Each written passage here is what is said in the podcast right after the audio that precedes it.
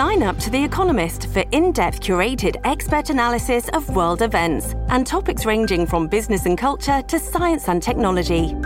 You'll get the weekly digital edition, online only articles, curated newsletters on politics, the markets, science, culture, and China, and full access to The Economist Podcast Plus. The Economist is independent journalism for independent thinking. Go to economist.com and get your first month free. Welcome to the New Books Network. Welcome to the New Books Network. I'm your host, Roberto Mazza, and today my guest is the author of Friends of Israel The Backlash Against Palestine Solidarity, published by Verso Hill Aked.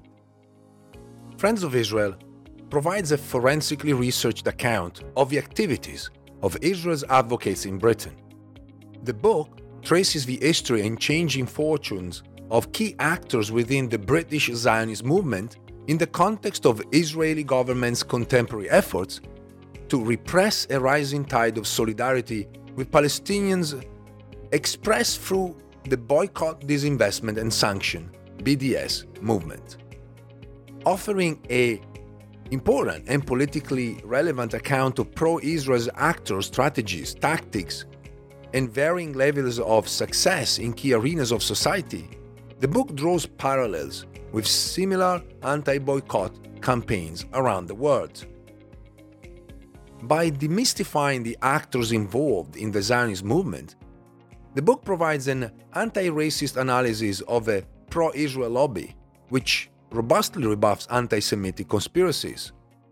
But before we delve into all of this, first things first, Hill welcome. Thanks very much.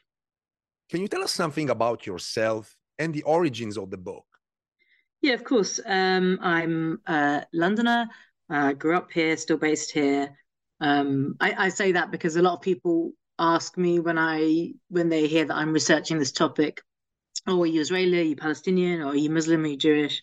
And I'm, I'm none of those things, but I am a sort of British person, and obviously, as I'm sure we'll talk about, British complicity in the situation in Israel Palestine is so deep that that you know ought to be in itself enough to explain my interest. Um, I studied for a master's at SOAS in the University of London, um, and that's when I really got interested, I suppose, and exposed to Palestinian politics. And then I visited the West Bank twice in um, 2010, and I suppose seeing the situation in Palestine with my own eyes kind of was a lesson in how ignorant I had been really. Previously I thought I was very educated and well informed um, but you know the the kind of reality on the ground made me was a was a, was a much bigger education than any books I had read. I came at the I came at the situation initially as an activist, as a solidarity activist, you know, aware of or having learned more about British complicity and about the Palestinian um, situation and liberation struggle. Um, I actually like I don't I don't mention this very often because I don't really want to make it about me. But I when I was doing solidar- solidarity activism in the West Bank in 2010 in a village called Nabi Saleh, I got shot in the leg with a tear gas canister by the Israeli army.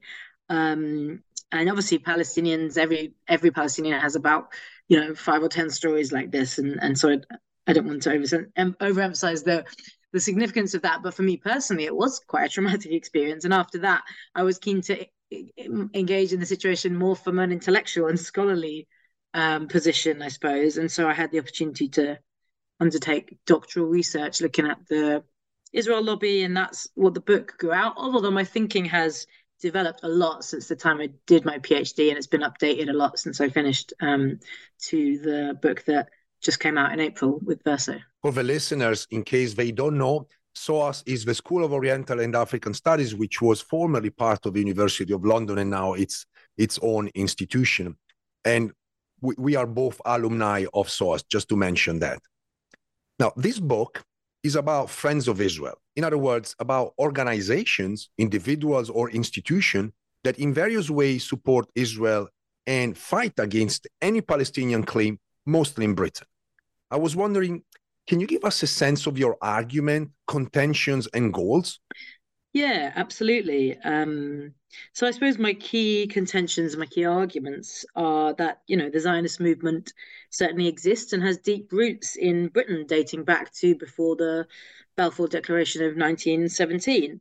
And then on top of that, that it deserves to be studied and to be critically scrutinized um, due to its role in defending Israeli apartheid historically and today.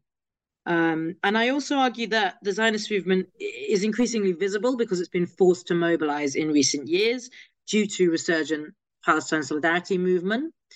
Um, and that um, the repression of BDS is, is, is the most conflictual and influential kind of contribution that it makes. Whereas at the top, if you try to look for the influence of Israel lobby sort of in Westminster, it's much harder to see because it's not always actually that influential. The relationship with many British politicians is more cooperative, you know, British MPs in Labour Friends of Israel, Conservative Friends of Israel, which are I'm sure we'll talk about more later, are don't need to be influenced much, if that makes sense. Um, and then um, you know, I also on a more broader scale say that the Israeli government um, is becoming increasingly reliant on civil society pro-Israel groups, and that's because the boycott, divestment, sanctions, um, BDS uh, initiatives emerge from civil society. And so Israel has adopted, um, in response, a PR strategy which is called New Public Diplomacy, and that essentially involves non-state actors in um, state propaganda. And that's not new, new, unique, by the way, to Israel, but was a central part of um, South African apartheid propaganda as well, and, and its response to the boycott, which targeted it and then you know in terms of my goals in writing the book i mean i'm very transparent about the fact that um, by sort of subjecting british organizations which defend israeli apartheid and um, repress palestine solidarity activism and bds um, to, to critical scrutiny i wanted to i want to undermine their power and make a if i can make a small contribution to undermining settler colonialism in, in Palestine. And I think that by increasing understanding of what the Zionist movement is and isn't, um, I wanted it to be the book to be a useful resource for the solidarity movement to lessen fear of speaking out and acting in, in solidarity with Palestinians. And and finally, I think by by pushing back against the silencing and the and the cultivated ignorance in which um, you know real anti-Semitic conspiracy theories can grow and take hold, and simultaneously apologists for uh, Israeli apartheid go unchallenged. Um, I wanted to just create space for a, a, bit of a healthier discussion than we've had in this country um, for a while. Um, one which kind of counters sensationalist, misguided narratives and recenters universal anti-racist principles and Palestinian liberation. You just mentioned the question on conspiracy theories about anti Semitism. So let's tackle from the very beginning anti Semitism. Criticism against Israel does not equate with anti Semitism, and that's clear. At the same time, we should not underestimate the fact that anti Semitism is real, and in fact, it's even growing. As you write in the book, the Israel lobby is not the Jewish lobby. Yeah, it, precisely, and it is very important to make this clear when we're having discussions around the Israel lobby or the Zionist movement. So I don't use the phrase Jewish lobby at all in the book, except to say that the concept of a Jewish lobby is primarily an anti-Semitic myth, uh, and it has a very um, ignominious history. And there is, as you said, a real contemporary circulation of narratives suggesting that Jewish people have quote unquote control of the media, uh, of the banking industry, or exert this nefarious influence of controlling, you know, governments. Um, and that rests in part on um, on a false idea that Jewish communities are monolithic and homogenous, as well as you know exceedingly powerful. And uh, of course, the reality is that, like any minority community, there are communal communal bodies um, that seek to represent Jewish communities. So the the most important one in Britain is called the Board of Deputies. I think it was founded in 1860, and it's a sort of democratic representative Jewish political organization. And and bodies like the board, um, you know, they perform a lot of positive work for the Jewish community, which we should support. Um, but they also sometimes, so certainly the board and other some other Jewish communal organizations um, openly describe how they lobby for Israel, and they present that as a sort of intrinsic part of their work for the Jewish community, and that is more problematic and it's very controversial within Jewish communities itself. Um, so, so like any community, there's a lot of division, a lot of internal disagreement, and it's also important to just take a historical view of this. So, the Jewish community support for Zionism has never been complete and it's always been historically contingent. So the board, for example, was um, historically anti Zionist, and it's only in the 1930s and 1940s when Jewish communities are coming under increasing persecution in Europe, culminating in the Holocaust, that Jewish communities quite understandably start to seek other alternatives and start to feel well maybe we do need a Jewish state and and support for Zionism grows. Um, but it's but it's always been an issue of conflict. And in 2007, you see um, a group called International Jewish no International Jewish Independent Jewish Voices. Sorry, break away from the board because of its sort of pro-Israel stance. And more recently, in Britain at least, you've got um, uh, younger Jewish groups um, such as Na'amod and Jewdas, who are asserting a strong Jewish identity, but one that is very separate from uh, pro-Israel, like from Israeli apartheid. Um, so yes, just to underline the point, I suppose um, support for Israel, support for Zionist project has always mapped onto political and not ethno-religious constituencies. And, and, and a good example of that is the very significant role of Christian Zionism. So in the UK, we've got groups like uh, Christian Friends of Israel, Christians United for Israel, which is a spin-off of the the US evangelical group, and uh, bodies like We Believe in Israel, who are mostly the, the foot soldiers, the majority of their kind of grassroots activists identify as Christians, not as Jewish. So it's fundamental to separate Zionism and Judaism. You mentioned Christian Zionism, which is a topic I worked on, and I'm also very much aware of the fact that uh, uh, the famous historian Ilan Pappé actually is going to publish soon a book dealing with uh, the relationship between Christian Zionism and, and Israel. So that'll be very interesting to see how also your narrative connects with that one. Now, for the reader that may not be familiar with the topic, the book is full of names of organizations and institutions. So I was wondering if you could delve into some of those and also provide the definition of the BDS, which you already mentioned, and the IHRA definition of anti Semitism, which is playing a major role, not just in your book, but in debates about the definition of anti Semitism. Yeah, sure. Uh, so that's sort of a three part question, isn't it? Um, I guess with regard to the um, the first part, I suppose the most fundamental of the, the key organs of the Zionist movement uh, are worth describing. So the World Zionist Organization is founded by uh, Theodor Herzl, one of the uh, primary ideologues of the Zionist movement, and others at the dawn of the 20th century. Um, and it has affiliates around the world. So the Zionist Organization of America is one, and here in Britain, the Zionist Federation of Great Britain and Ireland. Um, and, and that was funded, incidentally, after Herzl visited Britain and found that there wasn't much support for Zionism in the Jewish community or elsewhere. And so it was founded to kind of change that situation.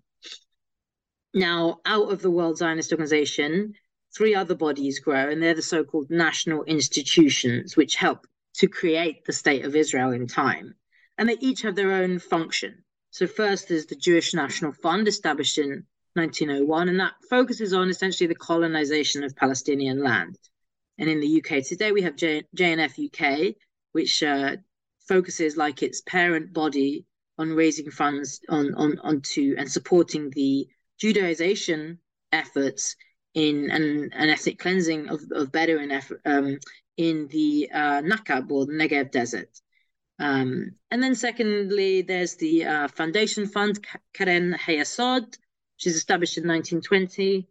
Uh, its British affiliate is originally known as the United Palestine Appeal, and it's today um, known as the United Jewish Israel Appeal, and that's primarily a fundraising body to uh, initially for state building and today for you know again supporting um, supporting Israel development projects.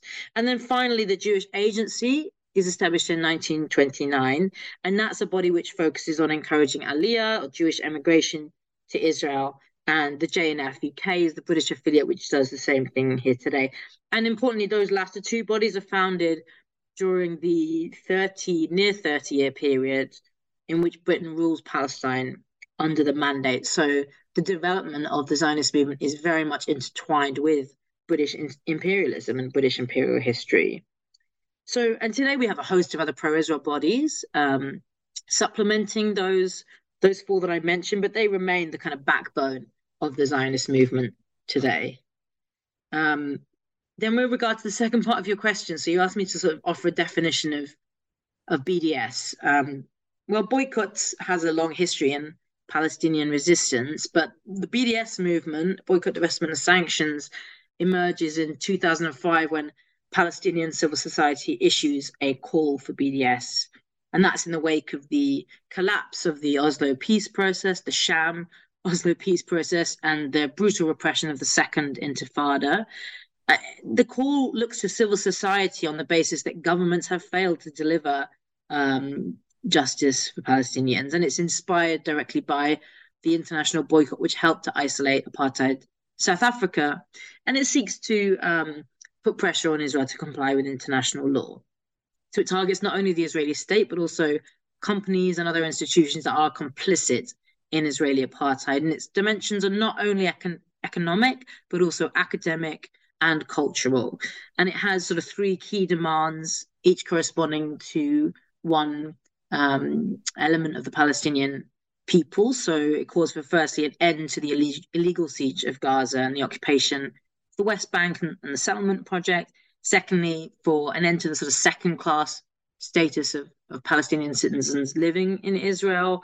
And thirdly, for Israel to respect the right of return of Palestinian refugees, who are, you know, the biggest refugee population in the world today. So, so the BDS movement is issued in 2005, and it starts small, but by around 2010, it starts to be taken more seriously by the Israeli government, and by 2014, 15, it's winning major victories, such as companies like Veolia and G4S, you know, pulling out of Israel, and Israeli uh, senior politicians are calling it an existential threat. And and we'll talk more about this, but the repression has therefore uh, got a lot more intense in the last um, five to eight years.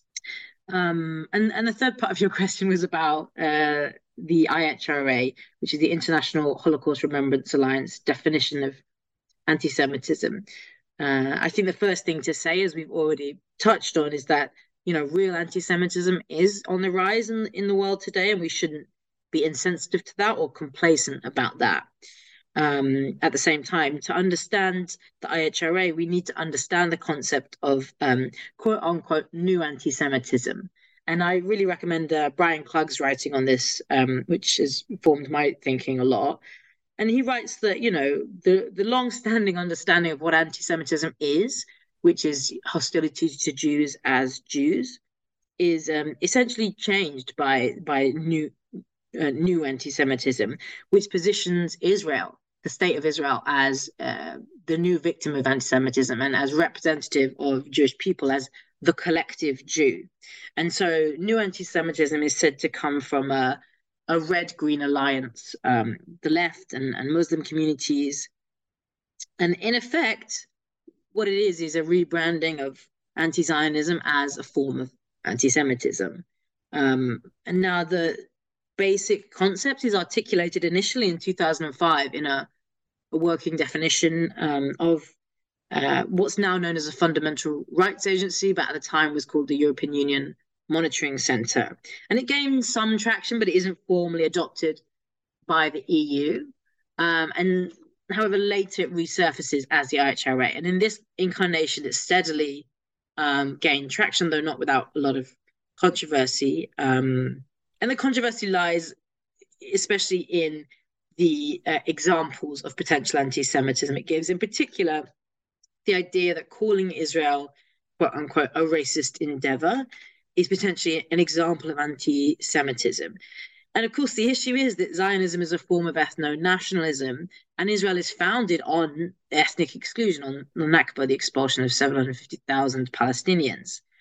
So I think for me, driving home the perversity of um, of calling uh, calling naming Israel's uh, racial oppression of Palestinians itself a form of racism is seen very clearly in Britain when the Parliamentary Labour Party was pushing for this to be adopted by the Labour Party in July 2018, while at the same time, Israel was passing the nation state law, which is a patently legis- racist piece of legislation which says that Israel is a state, the Jewish people and the Jewish people alone, and, and just further codifying Palestinian citizens' second class status.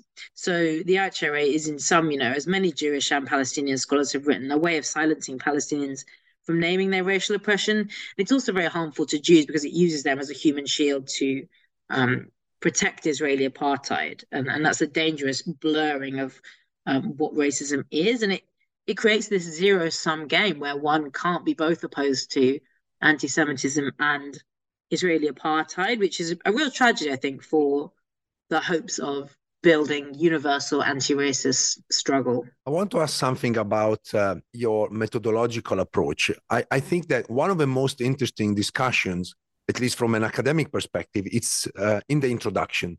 And so I was wondering if you can tell us a little bit more about your approach and also the sources that you have used for your book. So the book is sort of grounded in power structure research, which is a specific approach to um, to studying up. So uh, studying powerful rather than weak actors. Um, and it's, um, you know, key players in the field have been people like uh, G.W. Domhoff and C. Wright Mills. Um, and it, power structure research starts with organizations as the key to power, and it seeks to map the interconnections between them in order to demystify um, a given power landscape. And so I actually don't have loads of sort of network maps in the book, but I um, there are one or two. Um, secondarily, I use kind of techniques from investigative sociology, and so the work of people like Jack Douglas and Joan Cassell is interesting. And I, to quote Joan Cassell, she says, you know, in settings where you're likely to find a big discrepancy between front stage and backstage activities, in other words, you know, public narratives and private realities, then investigative sociology is um, is really essential. And so I would argue it's essential when we're studying lobbying, PR, new public diplomacy. Um, so one of the investigative techniques I used quite a lot was um, FOIs, freedom of information requests. And you know, I think that like journalists make use of this a lot, but scholars don't. And I would like to see it happen more because I think if we really want to know how power is operating behind closed doors, it's a really powerful tool. Uh, so, for example, I think chapter five is is largely based on documents I obtained through FOIs, um, and they tell a very different story to the story that we heard about the episode uh, that it that it studies in the press. And I corroborated that with with interviews. Um, the interviews I conducted were with both pro-Palestine activists and pro-Israel activists. Many of the latter groups sort of stonewalled me, didn't get back, or said explicitly, you know, you're biased, you're a de- delegitimizer, I don't want to talk to you. But some did. Uh, and it's very interesting sitting down with them. Uh, there's some archival research in the book, so some historical parallels to the Arab League boycott are drawn, and that was um, largely based on documents at the Board of Deputies archives at the London Metropolitan Archives. Uh, and then there's a huge amount of grey literature as well. So I drew on, um, you know, reports produced by pro-Israel groups, their email lists, um, data held in the uh, by the Charity Commission as well to kind of get a sense of the size and the incomes of these different organizations. And finally, like I suppose I did some sort of uh, deep internet research as well. So in the media chapter, I mentioned, for example, a, a, a body called the Institute for Middle Eastern Democracy. And I used the Internet Archive to go back to see how its website had evolved in terms of how it presented itself. And it was really interesting because it started off as an explicitly pro Israel organization. And then over time, it starts to present itself more neutrally and to have um, other articles about other, you know, other countries in the Middle East. And um, that kind of coincides with when it's seeking to pre- present its spokespeople on the news and does succeed in doing so as sort of neutral commentators when later um, the BBC acknowledges these are pro Israel activists. So I think that's um, probably a, a summary of the um, yeah key kind of methods I used. That was great. So we tackled definitions, we tackled methodology and sources. And now I want to ask about the Israel lobby. particularly in the context of a comparison with South Africa in the era of apartheid and British mobilization in supporting Israel's civil society. Can you speak about this uh, relationship, this connection? Uh, yeah. So, I mean, the South Africa parallel, I think, is really interesting and important. I mean, obviously, people will have heard uh, the apartheid framework is defined in international law being applied to Israel uh, by human rights groups such as Amnesty and Human Rights Watch, um, having long been applied by you know Palestinian and Israeli human rights actors. Um, but I argue that there's also a real parallel in the way that um, South Africa then and Israel today fight um, boycott movements targeting their targeting those states because of their racially uh, discriminatory policies. And so, um, you know, there's very repressive activities overseas. Um, South Africa, for example, actually bombed the African National Congress's London headquarters. Um, and, you know, in both the case of Israel and South Africa, the British government uh, consistently shows essentially a colonial solidarity and it seeks to sort of repress local authority activism, solidarity activism in support of the um, Black or the Palestinian liberation struggles. In terms of um, a bit more detail, uh, perhaps on, on, on South Africa's propaganda campaign or anti boycott campaign, so two men called Connie Mulder and Eschel Rhoodie from the Department of Information, which is South Africa's like propaganda ministry, they mastermind a campaign um, to respond to the boycott, which is seeking to isolate South Africa over several decades.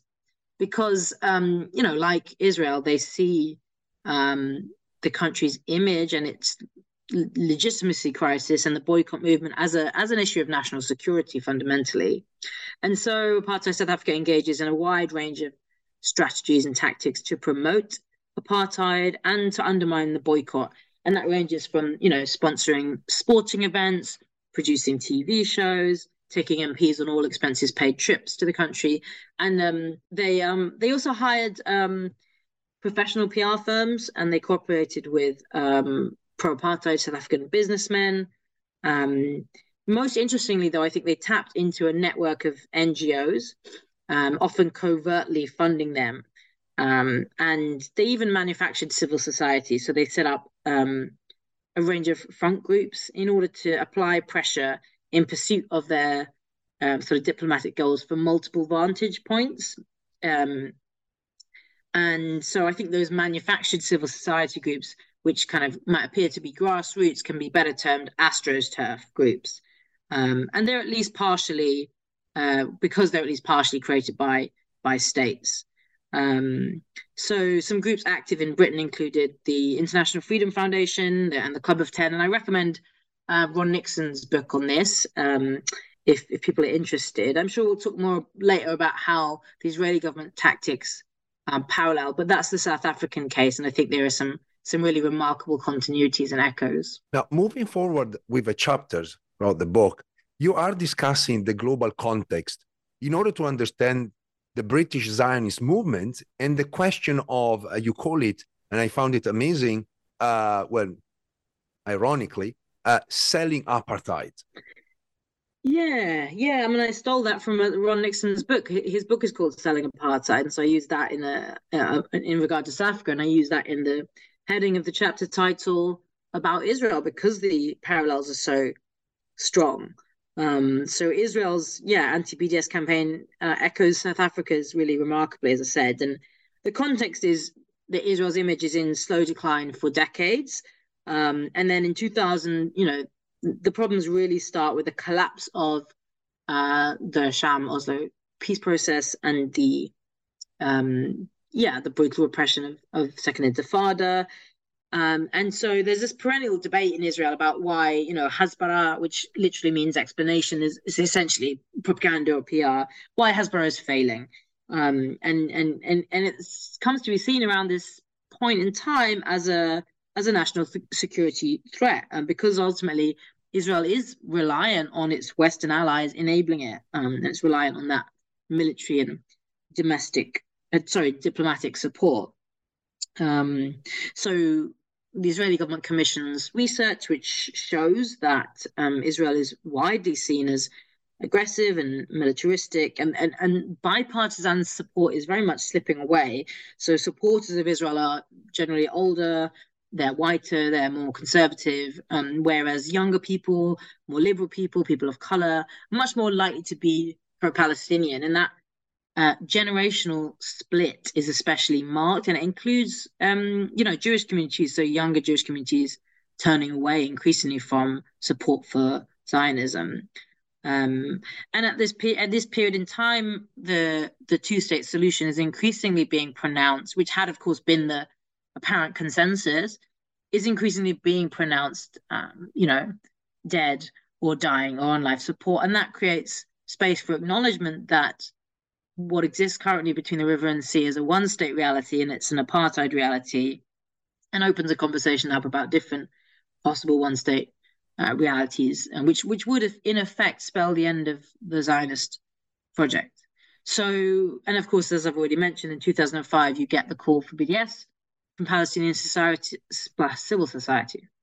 So that same year um, Israel's initial response to this situation is that its Ministry of Foreign Affairs launches something called Brand Israel, which is an official nation branding project, which seeks to um, quote unquote broaden the conversation about Israel um, beyond the conflict. So it, it, it, seeks to emphasize things like um, women's rights, LGBTQ plus rights, so pinkwashing essentially, and Israel's achievements in science and technology, and to portray Israel as you know the startup nation. Um, and uh, in addition, it sort of actively promotes Israeli culture overseas. So um, it sponsors tours by artists, musicians, filmmakers, etc., etc. You know, on the condition that they sign this contract stating that they understand and their support, the support they're receiving from the Israeli government is based on them, their role helping Israel improve its image overseas. And as I'm sure we'll talk about, this doesn't work very well, and they have to turn to more oppressive tactics. But that's the initial um, attempt to sort of sell Israeli apartheid.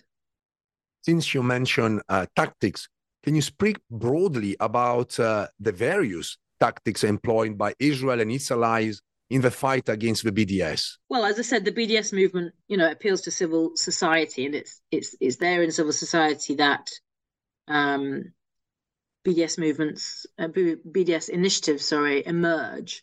Um, so in universities, in faith organizations, in trade unions, in cultural institutions, and so um, because of that, um, you know, Zionist think tanks like the Reut Institute, based in Tel Aviv and uh, Israeli ministers like Gilad Erdan acknowledge that Israel needs supporters in civil societies to civil society to be on the front line um, to to to fight these battles, and um, that you know the Israeli government can perhaps at most support discreetly from the background.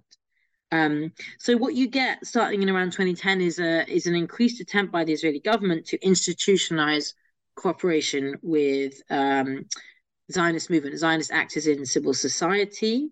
Um, I talk in the book about an initiative called the Global Coalition for Israel, which is a, a high level meeting of both Israeli government ministers, parliamentarians from other governments, and pro Israel groups. So it's kind of a public private partnership, they're fond of calling it. And its loose, its aim is to sort of loosely coordinate. Um, you know the activities of pro-Israel groups within the government's overarching strategy and to sort of keep them on on message to be more effective. Um, and it's also increasingly engaging in um, manufacturing civil society in much the same way that apartheid South Africa did. So in Britain, um, and I talk in the book about the evidence showing that the Israeli embassy here in London has um, helped to set up around 40 kind of hyper local Friends of Israel groups across Britain.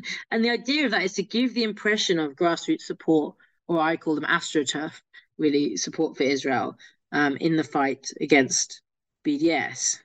Um, at the government level, in 2015, when it's clear that BDS is becoming a force to be reckoned with, um, the Israeli government gives the Ministry of Strategic Affairs a budget of around 100 million shekels, which is 20 million pounds, to fight BDS, and that rises within a couple of years to 50 million pounds and it uses a lot more repressive um, and darker sort of tactics, including surveillance, um, intel- intelligence gathering, blacklisting of, of BDS activists, buying anti-BDS coverage in, in newspapers, and according to you know some analysts, although it's hard to prove these things, you know, so-called black ops, including harassment, defamation campaigns, cyber attacks, and things like that, infringements of, of privacy. And uh, the Ministry of Strategic Affairs staff are, um, it's you know, it's a highly secretive uh, department. It, it's it's staffed predominantly by former intelligence officials. And Gilad Erdan, who was the Minister of the Strategic Affairs for five years, he seeks in the Knesset, the Israeli Parliament, to exempt his ministry's activities from freedom of information legislation, explicitly on the grounds that, um, quote, most of the ministry's actions are not of the ministry, but through bodies around the world that do not want to expose their connection to the state, end quote. So, you know, the connections that he's alluding to are um, include covert funding of some pro-Israel um, civil society organizations by the government um, through a body called Concert, which is originally set up as uh, Kela Shlomo Solomon Sling, but renamed Concert soon after. And it allows essentially allows the government of Israel to provide funding indirectly to pro-Israel groups. And that's especially important in the US due to certain legislation. So, for example, we know it's given around um, 1 million US dollars to Christians United for Israel and the same amount to Hasbara fellowships in uh, the US. And, and Concert today has actually outlived the Ministry of Strategic Affairs, which no longer exists the remit for BDS has returned to the Ministry of Foreign Affairs, but uh, that ministry has pledged to fund concert till at least 2025. and so that principle of new public diplomacy, of using civil society actors in your PR campaigns, um, is clearly being applied by Israel. And it's very reminiscent of South Africa, not not unique to Israel. And the other thing to mention is um, the turn to lawfare, but I think we'll probably talk about that later, so I'll leave it there. Yes, we will talk about legal warfare later, which is another obviously important aspect. I want to shift the focus now and uh, just look at Britain, given that your book is about uh, uh, Britain and Friends of Israel in Britain. So, can you trace the evolution of British Zionism particularly in relation to the uh, Labour, Conservative, and possibly also the Liberal Democrat parties? Yeah, I mean, I won't, I won't say much about the, the Liberal Democrats. To be honest, they're not really a very significant force in British politics um, or in pro-Israel politics. But I can talk about LFI and, and CFI. Um, so, historically speaking, I mean, the prehistory of Labour Friends of Israel is that um, you know, Labour is extremely pro-Zionist in its early days. Some of the key supporters of Zionism, like Sidney Webb and the party, are also um, say explicitly anti-Semitic things. Um, but um, organizations like Poale Zion in um, the Labour Party um, cultivate ties between um, the the Labour in Britain and Labour kind of Labour movements in Israel. Uh, and it means that Labour is, is founded a long time, Labour Friends of Israel was founded a long time before its conservative counterpart in 1957. So that's in the post war period, obviously, before decolonization really has begun in earnest. And the immediate trigger is um, the Suez crisis, which is which really tests the Labour Party's sort of support for Israel. Um, some of the the early kind of key figures in it are Maurice Orbach and Barnett Janner, who are both Labour MPs and the latter is also the simultaneously the president of the board of deputies and the Zionist Federation. Um, and is strong is strongly supported by people like Harold Wilson, who had a personal friendship with uh, Golda Meir, one of Israel's earliest prime ministers. Um, and so, you know, the key point really is that Labour Zionism dominates in these early years when Israel is seen as a fundamentally as a as a socialist state. Um, on the other on the other side of the kind of um, Westminster divide, Conservative Friends of Israel isn't founded till 1974, and that's really in the wake of Edward Heath imposing an arms embargo on Israel after the October War. Uh, it's founded by a man called Michael Fidler, who's a former Conservative MP, um, whose politics are extremely right wing. His own biographer compared him to Enoch Powell, who was uh, a British politician who infamously made a, a, a, speech called the Rivers of Blood speech, which is expressing racist anti-immigration ideas. And Fidler, the founder of CFI, you know, yeah, shared shared Powell's politics, and his con- main concern at home was um, it, it, enforcing immigration legislation. So CFI speaks to the fact that by the mid to late 1970s, um, Israel is taking a rightward turn. So uh, Menachem Begin is elected in 1977. And it's becoming increasingly clear that Israel isn't a socialist state, but an aggressive, nationalistic, and militaristic one, and uh, not a sort of, yeah, egalitarian left wing haven. And so, as Labour Zionism is beginning to collapse within Israel and leftists in Britain are becoming somewhat disenchanted. Simultaneously, the right in Britain is becoming more enthusiastic about Israel. Um, and and another factor in that is that you know Israel's embracing by the late 1970s neoliberal economics in common with many other um, you know Western states, and so conservative Friends of Israel grows very rapidly. But it's concern it's sort of fortunes ebb and flow over the years, as do Labour Friends of Israel's. So in the late 1970s, you get LFI's General Secretary Michael Cohen speculating that LFI may need Israeli embassy funding merely to survive. And then by the end of the 80s, it's really at an all time low, the dawn of the 1990s. But that trend with the Labour Party is partially reversed by Tony Blair. One of his first acts when he becomes an MP is to uh, sign up to Labour of Israel, which is quite against the grain at the time. Um, and actually, support for Israel kind of becomes part of the uh, political identity of the new Labour uh, modernising wing of the Labour Party.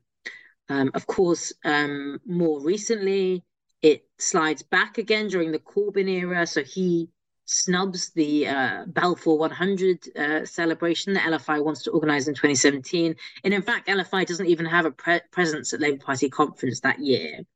Um, but now today under Keir Starmer, again, once more, Labour Friends of Israel has very much kind of come in from the cold. Meanwhile, Conservative Friends of Israel, again, extremely well connected, perhaps, according to some analysts, the biggest lobby group in Westminster, with an estimated 80% of Conservative MPs as members. Um, and including like strong ties to um, or, or four, four or five, I think, of the last Conservative Party treasurers have had strong ties to Conservative Friends of Israel. And, you know, the Conservative leader will almost always make an appearance at uh, CFI's annual business lunch. And the intertwinements with kind of commercial interests are quite interesting. So, uh, Elbit Systems, which is an Israeli arms company, um, uh, hired uh, a lobbying firm called um, the Westminster Connection to kind of um, ensure it could sort of sell weapons in Britain. And the Westminster Connection is is the lobbying firm of Stuart Polak, who's a key figure in in CFI. And um, the Financial Times, I think it was, or possibly the Sunday Times, you know, did an undercover journalism scoop where they recorded um, Elbit's chairman in Britain talking about how the company piggybacked on CFI's networks within Westminster. So that uh, you know the financial element there, the commercial element is interesting. But the other thing to say about both groups is that today in Parliament in Westminster, the legal status of both groups is such that there there's a lot of opacity around their funding sources, and we rely on sort of just intermittent scandals to really find out what's going on. But we know that they certainly both have close ties to the Israeli embassy and, and, and kind of communicate across state private networks. And we know that both organize uh, trips for parliamentarians, sometimes through groups like um, the Israel Allies Foundation, which is a body which has received money directly um, from the Israeli government. Now, as you mentioned, today the Labour and Conservative Party, when it comes to uh, support for Israel, they're very similar. However, there was a time, and not a long time ago, that things were different. So, given the controversies generated by just naming Jeremy Corbyn could you summarize for us what happened during the, his tenureship as leader of a Labour Party? Yeah, I'm always some, somewhat reluctant to talk about this because it can be such a toxic and, and polarizing question. I think a lot of what is said about this uh, is quite unhelpful. Um, certainly, it's not true to start off with um, that Labour is somehow an anti racist party. You know, I mentioned um, the history people like Sidney Webb uh, being explicitly racist and anti Semitic. Um, more recently, you know, or not that recently, but subsequently, you know, Clement Attlee's uh, Labour government um, actually interned Holocaust survivors in um, in Atlit and other places, detention camp camp in, in Cyprus. Not to mention the the party's contemporary support for detention centres and other racist practices of the British state. You know, so so while it's not true, I don't think that Corbyn was some kind of rabid anti-Semite. It's also not true that the left is uh, immune or that the anti-Semitism in Labour was all a smear. So we could look recently at Diane Abbott's, um, a big Corbyn allies, very clumsy intervention on this on this topic, of which she for which she's she's rightly apologised. But interventions by people like Ken Livingstone, the former London mayor, and others are really, frankly, just unhelpful. Um, so my position is that you know anti-Semitism was and is a real issue, but it is also an issue that was certainly uh, weaponized um, by some some very right-wing uh, support, actors supportive of Israel, including groups like the Campaign Against Anti-Semitism and the Israel Advocacy Movement, who have no real anti-racist credentials to speak of, um, and pro-Israel elements within the party such as the Jewish labor movement, which is the um, descendant of the Poale Zion. Um, but at the same time, I don't think we should overstate the role of the Zionist movement or the Zionist movement's power. So, like, the issue of anti Semitism, I think, was weaponized by a very broad coalition of people who, who didn't like Jeremy Corbyn, not just because of his support for Palestinian rights, but because he wanted to redistribute wealth in this country and he wanted to oppose uh, neoliberalism. So there's a very cynical uh, weaponization of anti Semitism as a political football, which does a lot of damage to the cause of anti racist politics. And I think that says a lot about the toxic state of, of racial politics in Britain today. You know, a wide coalition celebrated Corbyn's failure in the 2019 election, but pro-Israel actors' main victory was um, the adoption of the IHRA, which we've we've mentioned. And I think if you place the IHRA in the way it denies the Nakba essentially and denies the reality of Israeli apartheid and how that gaslights Palestinians in the context of um, a report in Britain called the Sewell Report, um, which essentially gaslighted all communities of color in Britain by denying the reality of institutional racism. Then you can see that this, you know, this actually fits with Britain's um, really, really dire anti-racist political debate right now. And as I've said already, I think it's a you know, very was a very sad episode for the cause of anti-racism in this country. I want to move forward and ask about uh, a particular case study uh, which got all of my attention, uh, even because I know this place personally, the Tricycle Theater. And in the book, it becomes a sort of a, a quintessential example of how pro Israel uh, groups work and uh, Israeli pressure works in, you know, when certain decisions are made that uh, may taint the image of Israel. So, can you tell us a little bit about the Tricycle Theater saga? Yeah, so um, we've already talked about what Brand Israel was and how it sought to promote Israel's image by promoting kind of cultural outputs. And um, I mentioned that the BDS campaign has a, a, cultural boycott element. So that's the essential conflict that the Tricycle Theatre episode speaks to. So the Tricycle is a North London theatre. It's actually today known as the Kiln Theatre.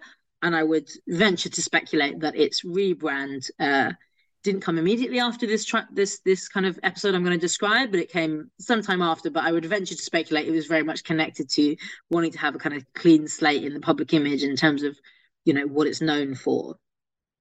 So what happens is the Tricycle Theatre has for some years been hosting a, a film festival called the UK Jewish Film Festival, and that film festival has a small amount of uh, uh, sponsorship from the Israeli embassy in London, and it shows films not only about Jewish life but also about Israel. And the organizers of the of the film festival make statements which make clear that they see that as an intrinsic part of um, having a Jewish festival is to have films about Israel. So essentially expressing Zionist political positions. Now, in 2013, a small number of anti-Zionist Jews protest outside the UK Jewish Film Festival because of its Israeli embassy sponsorship, and they say that this makes it part of Brand Israel, this attempt to whitewash Israeli apartheid.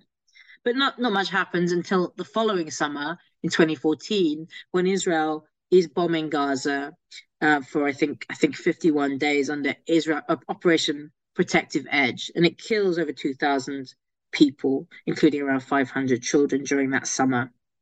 Now, during this, while this massacre is going on, the Tricycle Theatre's Board democratically decide to request that the UK Jewish Film Festival removes the Israeli embassy's sponsorship. Um, and they offered to reimburse the money, which is a very small amount. I think it's £1,400 that um, the embassy gives to the film festival. They say we'll, we'll, we'll make up that money. We want to make sure that the film festival can go ahead. And they say this isn't a boycott. We just want to be neutral.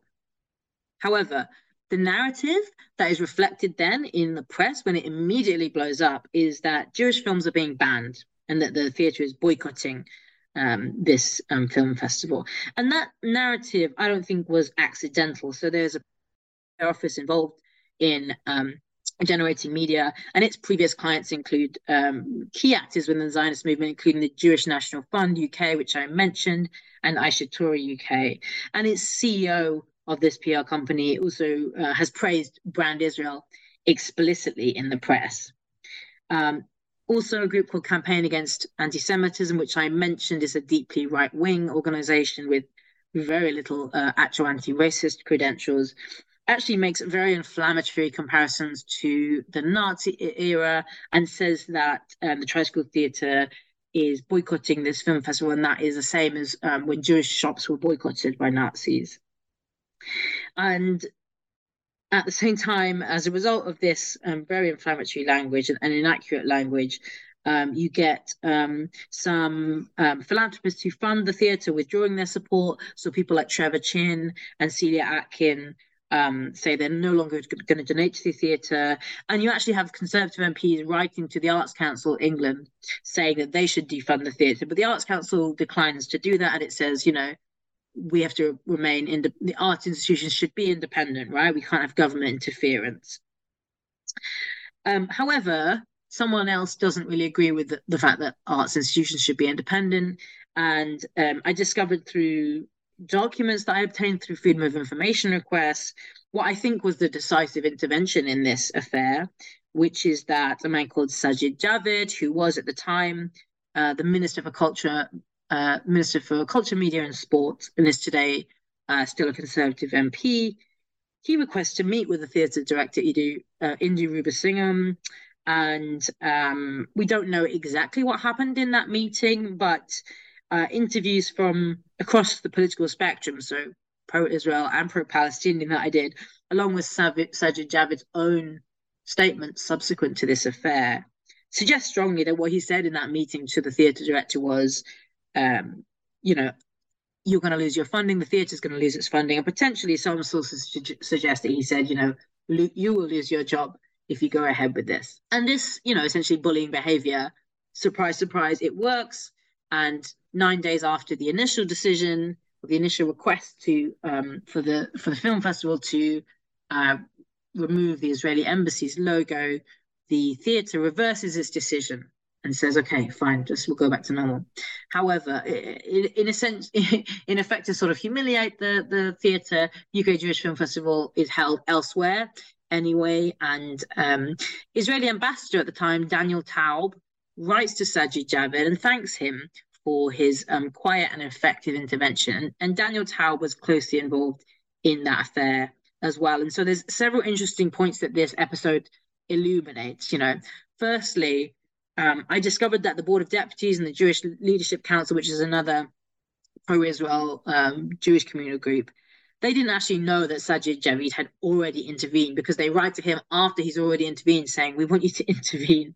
And so it suggests that actually sometimes pro-Israel civil society groups are not actually quite relevant and not and that, that state actors are much more critical. I think Daniel Taub, the Israeli ambassador's role, suggests that the festival is perhaps part of Brand Israel.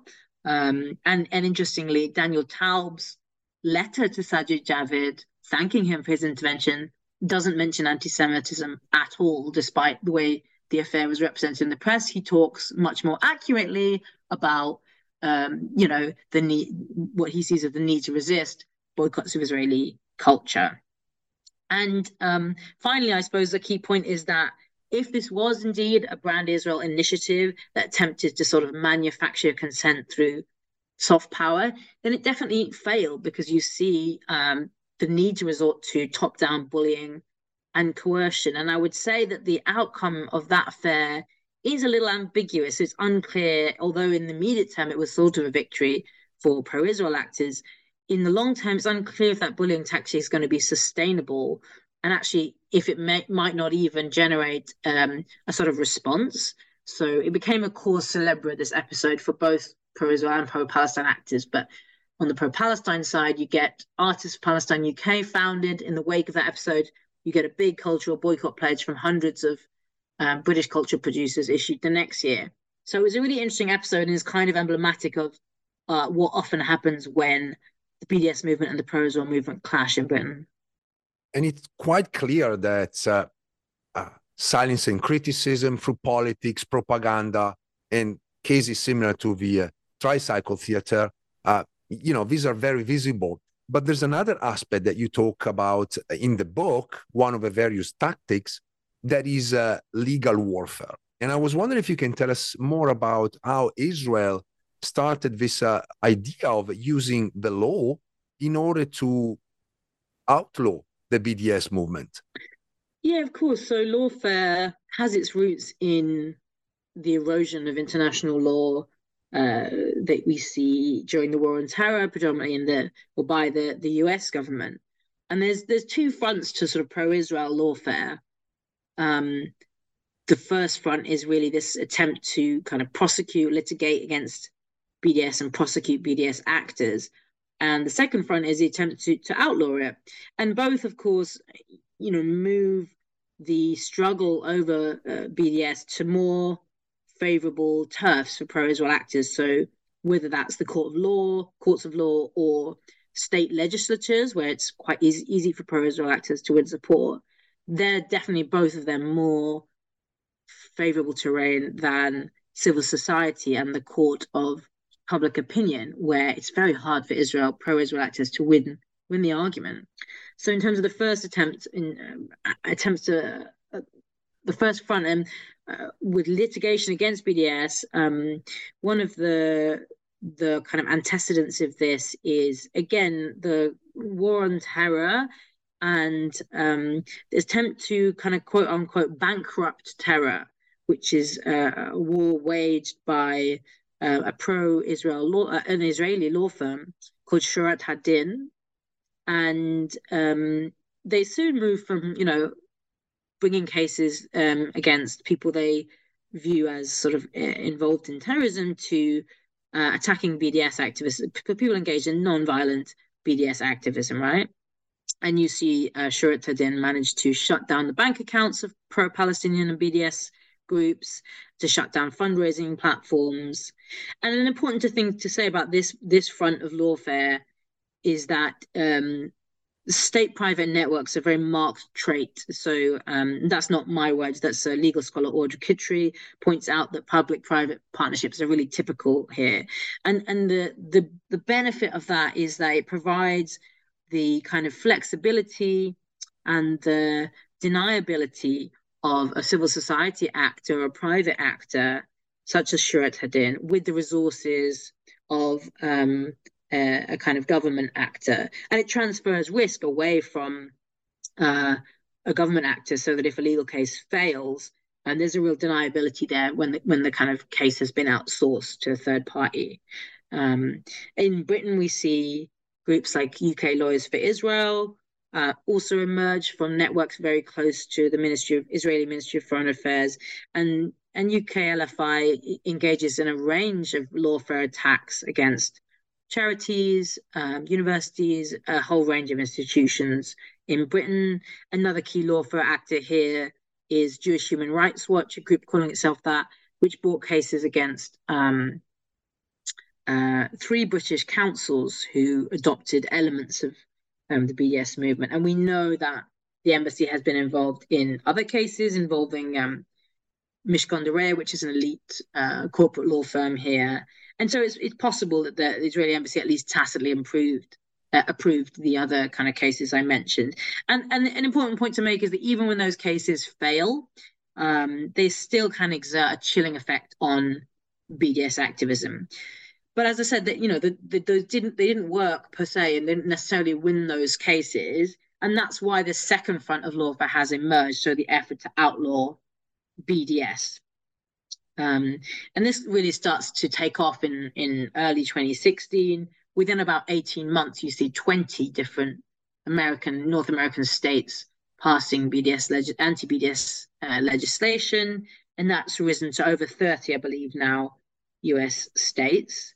Um, and that legislation is actually now being used as a model for other repressive causes, such as to prevent boycotts of the oil industry, which I think is a really important point. Now, um, in Britain, the government has been promising for years, since around 2015, to uh, outlaw BDS, but for a long time, it only took minor steps towards tweaking sort of procurement policies or pension regulations. However, just recently, in the last couple of weeks, uh, the Financial Times here has reported that it is about to table primary legislation, and that's in keeping with a broader authoritarian agenda of the British government here. So we've had the uh, Police Crime Sentencing and Courts Act and the Public Order Act, very, very anti-authoritarian uh, and anti-protest uh, piece of legislation go through recently.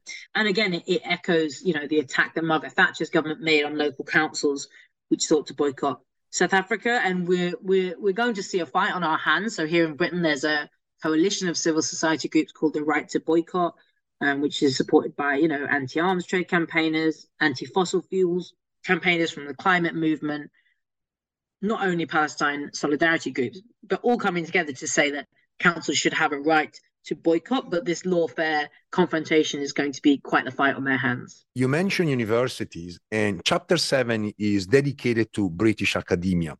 Now, I was at SOAS in the early 2000s, and I witnessed uh, firsthand the rise of uh, Israeli activism in British universities. Can you talk about uh, the attempt made by various organizations to change the ways in which Israel is perceived in academia? And also, if you can talk about the question of the establishment of Israel studies departments. Again, not unlike the cultural arena, in academia, there is an attempt to sort of positively promote Israel's image at first. Um, but when that fails, we, we just see more repressive um, tactics coming out of the bag instead. But that initial attempt comes in the form of um, the promotion of Israel studies um, by exclusively private donors um, and in, in Britain, certainly exclusively foundations with links to pro Israel advocacy.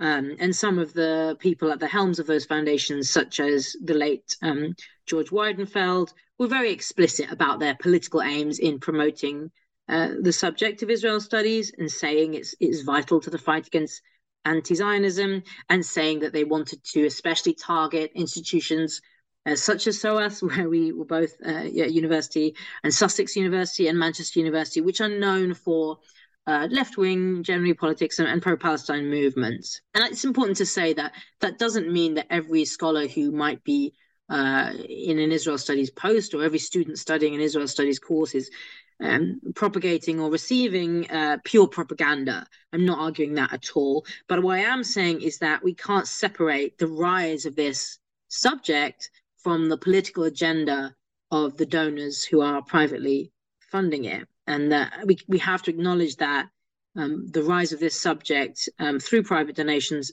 is certainly making certain ideas more employable, more accessible, and as a corollary, I think marginalizing other ideas. And, you know, sometimes there is actually active uh, influence attempts. So we know, and I talk about in my book, um, again, a document I acquired through Freedom of Information request that shows that George Weidenfeld wrote to then Vice Chancellor of Sussex, Michael Farthing, explicitly suggesting some names for the uh, Israel Studies um, role that he, he was um, and other pro Israel donors were funding. And we don't know for sure if the candidate who got the job um, was one of the names he suggested, but it's, it's quite problematic, right? And this stuff speaks to you know, the status of universities under neoliberalism and the extent to which they are beholden to private funders. Uh, I talk also about a scheme called BIRAX, which is facilitated by the British Council and and um, it essentially creates partnerships between British and Israeli universities for scientific research into um, regenerative medicine. which of course is no bad thing in itself, but I show that that scheme was again explicitly conceived of and understood as um, by both the British Council and the private donors behind it as a response to BDS and a way to undermine the BDS movement. As I said again, despite these attempts, establishing Israel studies courses and establishing um, programs, they're still failing to turn the tide of declining support for Israel and rising support for Palestinians because Israeli apartheid is, is ongoing. And so, actually, what we've seen in recent years is more censorship, both through use of the IHRA and um, also here in Britain, we have something called the Prevent Policy, which is a piece of, uh, which is a kind of arm of counterterrorism legislation aimed specifically at kind of extremism, quote unquote, extremism, um, and essentially institutionalizes surveillance, particularly of Muslim communities in various public institutions. And what we see um, in from around 2018 certainly is um, events being shut down, events that are kind of marking Israeli Apartheid Week, um, especially where students involved are Muslims or people of color, and then being sort of branded as quote unquote extremists. And we also see scholarship increasingly policed and increasingly shut down. So, for example, a scholar called Somdeep Sen, who's the author of a book called Decolonizing Palestine, is asked by Glasgow University to provide in advance a text of the speech he's going to give, and he declines to do that because it's a an academic freedom of issue, issue. But of course, the sort of free speech brigade are nowhere to be heard on this issue. And just more broadly, I suppose, like in, universities have always been incubators of social change, and they've always been spaces where radical ideas can flourish. So it's not unique to the Zionist movement. There's attempt to shape academic environments. So I draw a parallel with um, the US foundations during the Cold War. So the the Ford Foundation, Carnegie, and Rockefeller foundations did um, not dissimilar um, uh, kind of initiatives with both domestic universities and universities overseas as an attempt to sort of support US hegemony. I want to move to the last chapter of, your book, which is dedicated to the uh, media. And perhaps I'm just going to mention this uh, infamous mantra don't mention the dead kid. Yeah, so uh, don't mention the dead kid um, is what um, journalist uh, Sam Kiley said he was told by um, his editors when he worked at the Times newspaper and he was reporting on a unit of the Israeli army which killed a 12 year old Palestinian boy called Mohammed al Durrah, whose murder became a real symbol of the Second Intifada. And, you know, Sam Kiley is a journalist with some uh, spine and some moral conscience, and he's outraged by this. And in 2001, he quits his job and he exposes what happens and, and what he was told in a, a different newspaper. And the Times is, of course, um, one part of Rupert Murdoch's media empire. And Murdoch is known as a supporter of Israel. He was friends with the, the late Israeli Prime Minister, President Ariel Sharon. And Murdoch has business interests in Israel. Now, he may not have directly intervened in this case, but that's not usually, of course, how power works. It's usually more subtle and um, media owners, you know, simply create a culture where their executives know the boundaries of what is permissible. And he's also said to have, you know, created a culture where um, criticism of China was was was not really per- permissible for for his own personal reasons. So it's not unique to Israel, and it's also not unique to the Times. So I mentioned uh, another right wing broadsheet here in Britain, the Telegraph, whose former editor Conrad Black was also extremely pro-Israel, and was also accused by his own journalists of ex- creating a culture in which criticism of Israel was not allowed. Um, and again, that's not unique to Israel. So, uh, a famous British journalist called Peter Oborne quits the Telegraph uh, more recently um, because arguing that um, the paper suppressed criticism of the banking giant HSBC because of lucrative um, advertising contracts that it has with the bank. So, you know, all that is to say that um, ownership is a critical issue in the media, and it's not just about the pro Israel lobby, but also about the political positions of the proprietors of various um, press outlets. Um, and, you know, if we look at um, the Jewish Chronicle, which is arguably the most today, the most consistently pro Israel newspaper in Britain, historically, at the turn of the 20th century, is actually editorially uh, anti-Zionist to the extent that the um, Zionist Federation and the Jewish Agency actually seek at one point to buy a major stake in the newspaper to alter that that kind of situation. Um, and as I said today, today the, the JC is very pro-Israel.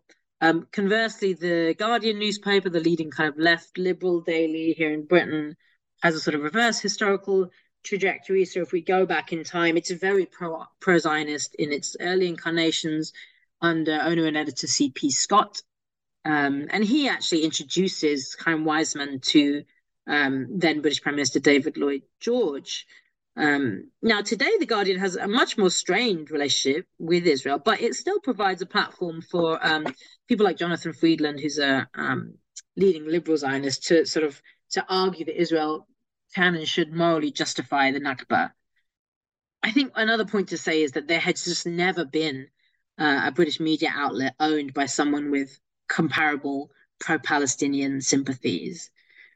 So that's the press. Um, you know, and in large part, the press agenda really dictates the BBC, uh, which of course has huge, huge influence, not just in Britain, but around the world. So most people get their news from watching television. Um, and the BBC has, firstly, never been meaningfully independent from the British state, and secondly, has a strong tendency to um, defer to power in its reporting, not just on on issues like Israel Palestine, but on on everything. So from industrial disputes to other other concerns. So um, so while you know both pro-Palestinian and pro-Israel sort of actors can quote isolated incidents where you know they claim bias, and this is a you know a lot of ink is spilled on this issue.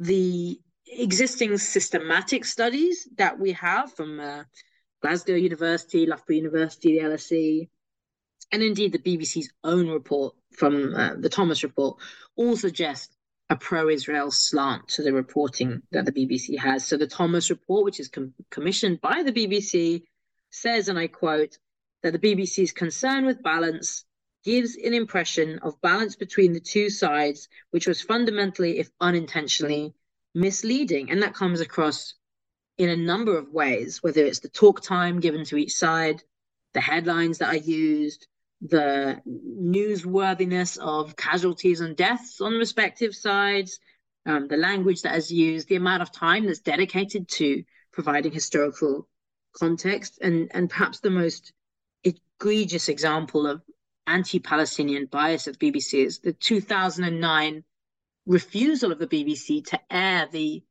um, Disaster Emergency Committee's humanitarian appeal for funds to go to the people of Gaza after they have been um, bombed and the infrastructure in Gaza Strip destroyed um, in um, over the New Year period in 2008-9 under what Israel called uh, Operation Cast Lead. And I opened the chapter with that because it's such a stark example of pro-Israel bias. Um, but to be clear, I'm not arguing that this all happens because of the Israel lobby. Like some individual journalists are indeed ideologically sympathetic to Israel, and I, I mentioned some uh, some examples in the book of people with with ties to the pro-Israel movement. John Ware, Jane Corbin, both produced uh, important panorama panorama um, programs. Um, but we've also got to contend with just the deep-seated racism in in all media outlets in Britain, and with the commercial pressures that are in play, with you know, including with um, public broadcasters like the BBC. That said, the government of Israel and its allies certainly do attempt to influence the media. Um, again, they're not unique in this regard. So I mention in the book an example of um, a protest that uh, targeted Channel 4 after it screened a documentary called Sri Lanka's Killing Fields that um, uh, Channel 4's head of news said she believed was organized by the Sri Lankan Ministry of Defense. Um, so you know, yeah, Israel is not unique, but um, it certainly is quite active. And it, I broadly separate the tactics that pro-Israel actors use into carrot strategies and stick strategies, right? So the latter are sort of negative, punitive strategies such as flak, and I quote the example of a group called Just Journalism, but they're not actually very effective in Britain. And the more effective strategy are the carrot strategies, right? So seeking to build positive, reciprocal relationships with journalists. And the, the key actor in Britain is a body called BICOM, which recruits sort of ex journalists and um, professional PR operatives to to um, to do its work. And it takes journalists on regular trips to Israel, and and and through this maintains a network of friendly contacts that um, it can call on when episodes of um, intense Israeli state violence occur, and it's sending out daily daily updates to these journalists, and it can provide them with you know talking heads and seek to place um, stories that express the Israeli government's um, slant on matters um, through that work and through those networks. I was just uh, reminded that uh, um, there's a new book published by uh, Sherine Tadros, who, by the way, she was at SOAS too, in fact.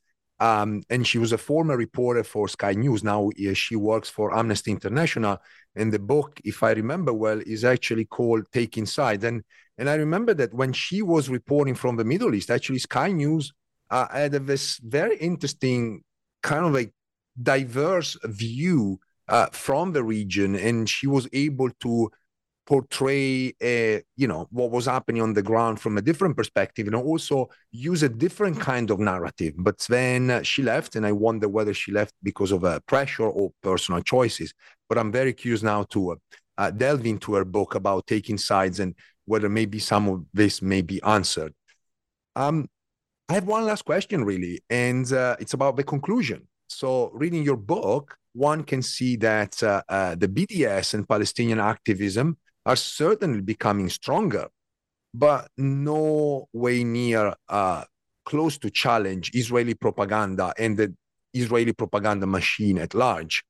So, could you take us through uh, your conclusion? Yeah, I mean, to be honest, I found the conclusion hard. It's so hard to write about uh, such a living topic um, in any definitive way. Um, but what we can say for sure is that there has been and is a big wave of repression against Palestine solidarity in the BDS movement um, that has, to some extent, succeeded in, you know, demobilizing elements of the movement, repressing it, um, um, and uh, exacting a sort of price tag, to use a, a phrase that pro-Israel actors borrow from the settler movement um, for Palestine solidarity. But that at the same time, you know, I think in the long term there is cause for hope. Um, I think it's a sort of uh, it's a marathon and not a sprint. This struggle, and um, I think that like there's some there's some criticism of the Palestine solidarity movement in my conclusion because I I think elements of it are not um, wedded to a collective liberation politics, which I would like to see and I believe is vital, not just sort of politically but uh, strategically. So Ghassan Kanafani says that you know the Palestinian cause is a cause not just for Palestinians but for everyone opposed to injustice and and the Palestinian struggle you know, it clearly is the Palestinian liberation movement, but it also transcends um, Palestine, I think, in that it's emblematic of a range of wider struggles against borders, racial violence, refugee rights, um, you know, housing struggles, and ties to so many other struggles of in, indigenous people's movements. So, you know, I want to see uh, the Palestine solidarity movement continue to build a broad progressive coalition. I think it is doing that, and it needs to do that to re- resist repression. Um, and also, you know, I, I strongly emphasize that like the struggle against anti-Semitism and the struggle against Israeli apartheid are one and the same struggle against, you know, racism. In terms of, you know, the kind of empirical conclusions that I think that you can see that pro-Israel actors really thrive and flourish in anti-democratic environments, so they can influence, uh, or they have, you know, for a long time, you know, been able to sort of um, count on um, foreign policy in this country being pro-Israel because it's not it's not really very influenced by democracy. The same thing with our media institutions and with university management arenas. Um, they are susceptible to pro-Israel influence, and it's only in more democratic spaces such as um, cultural arenas, campus debates that you see um, BDS initiatives emerging. And so that turn to civil society that BDS makes, I think, relies on deepening democracy here in Britain, and in order to make um, public opinion actually count in foreign policy, so that the wider struggle I, I see is between you know authoritarian states around the world which are seeking to repress you know their own citizens who stand in solidarity with the oppressed Palestinian people and are seeking to shrink the space for civil society and those those movements. Um, and I think I really like the Martin Luther King quote about you know how the arc of the moral universe is long, but it bends towards justice ultimately. So, and I also think hope is a is a discipline and a political practice that we have to um, that we have to maintain. This was Hil Aked, author of Friends of Israel: The Backlash Against Palestine Solidarity, published by Verso in 2023. Hil, thank you so much. Thanks a lot. Thanks for having me.